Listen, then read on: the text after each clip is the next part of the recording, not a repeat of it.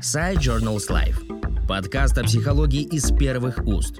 В эфире интервью с авторами научных исследований, репортажи о мероприятиях, лекции и книжные новинки.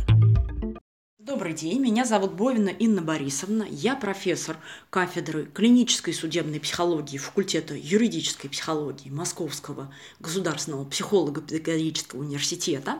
Совместно с моими коллегами Бовиным Борисом Георгиевичем и Москвитиной Марией Михайловной мы опубликовали статью под названием «Радикализация женщин. Объяснительный потенциал социально-психологического знания» в электронном издании «Современная зарубежная психология», том 9, номер 3 за 2020 год.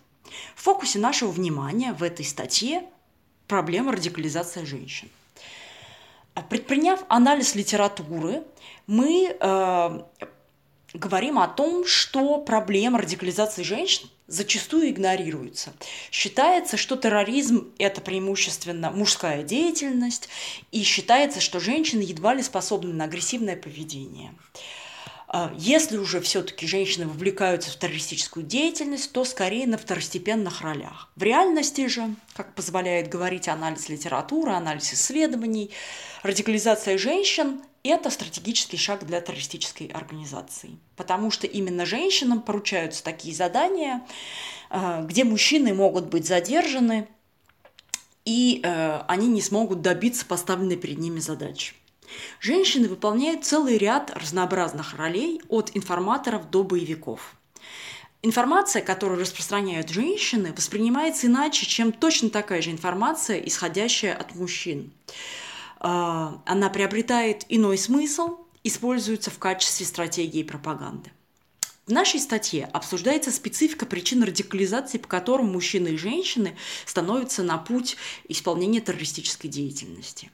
Обращается внимание на то, что механизмы радикализации едва ли различаются в случае мужчин и женщин. В фокусе внимания э, объяснительный потенциал социально-психологического знания и особое внимание уделяется теории неопределенности идентичности, разрабатываемой Майклом Хогом.